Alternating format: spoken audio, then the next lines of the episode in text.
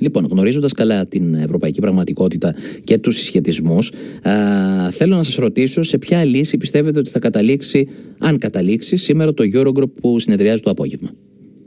Νομίζω ότι θα πάμε σε μια συμβιβαστική λύση. Ε, δεν βλέπω τους Γερμανούς έτοιμους να υποχωρήσουν πλήρως, ναι. ε, διότι έχουν και εσωτερικά πολιτικά προβλήματα και υπάρχει και ο γερμανικός ε, οικονομικός ε, σοβινισμός, εθνικισμός. Uh, με τα ευρωομόλογα τα έχουν εξορκίσει, ναι.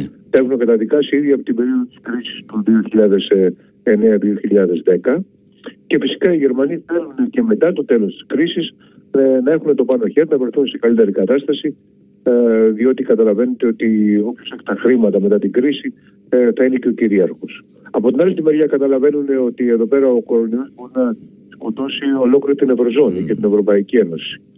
Και άρα θα πάμε νομίζω σε κάποιο συμβιβασμό. Μπορεί να βγουν ομόλογα, τα οποία όμως να μην ονομαστούν ομόλογα.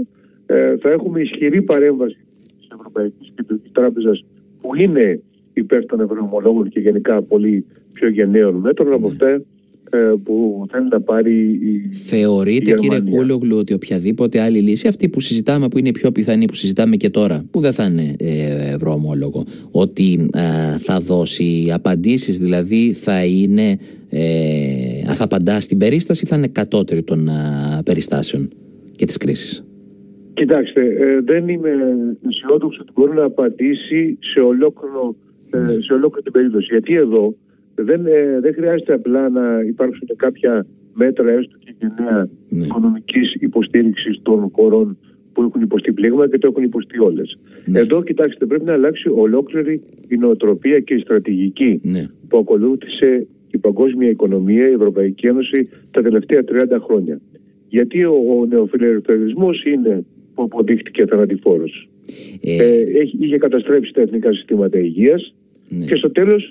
Τώρα καλούνται τα κράτη πάλι, το δημόσιο, να πληρώσει και να αποζημιώσει και να ενισχύσει τις ιδιωτικές επιχειρήσεις. Έπεσε στο τραπέζι. Δεν υπάρχει, δεν υπάρχει θαυματουργό χέρι της αγοράς. Ναι.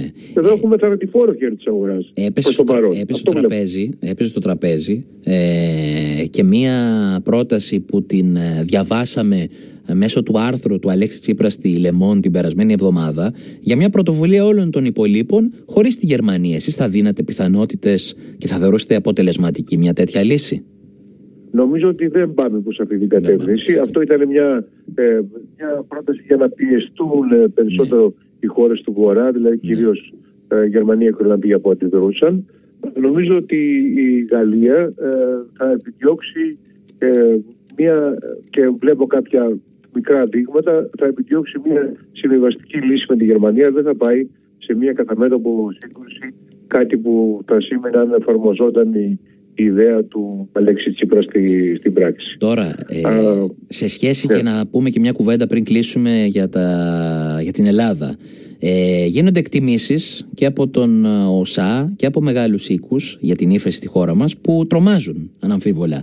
Πώς πιστεύετε ότι θα μπορούσαμε να αποφύγουμε ε, τέτοιου είδους επώδυνες λύσεις, μέτρα ή και μνημόνια, χαλαρά ή όχι, την επόμενη μέρα?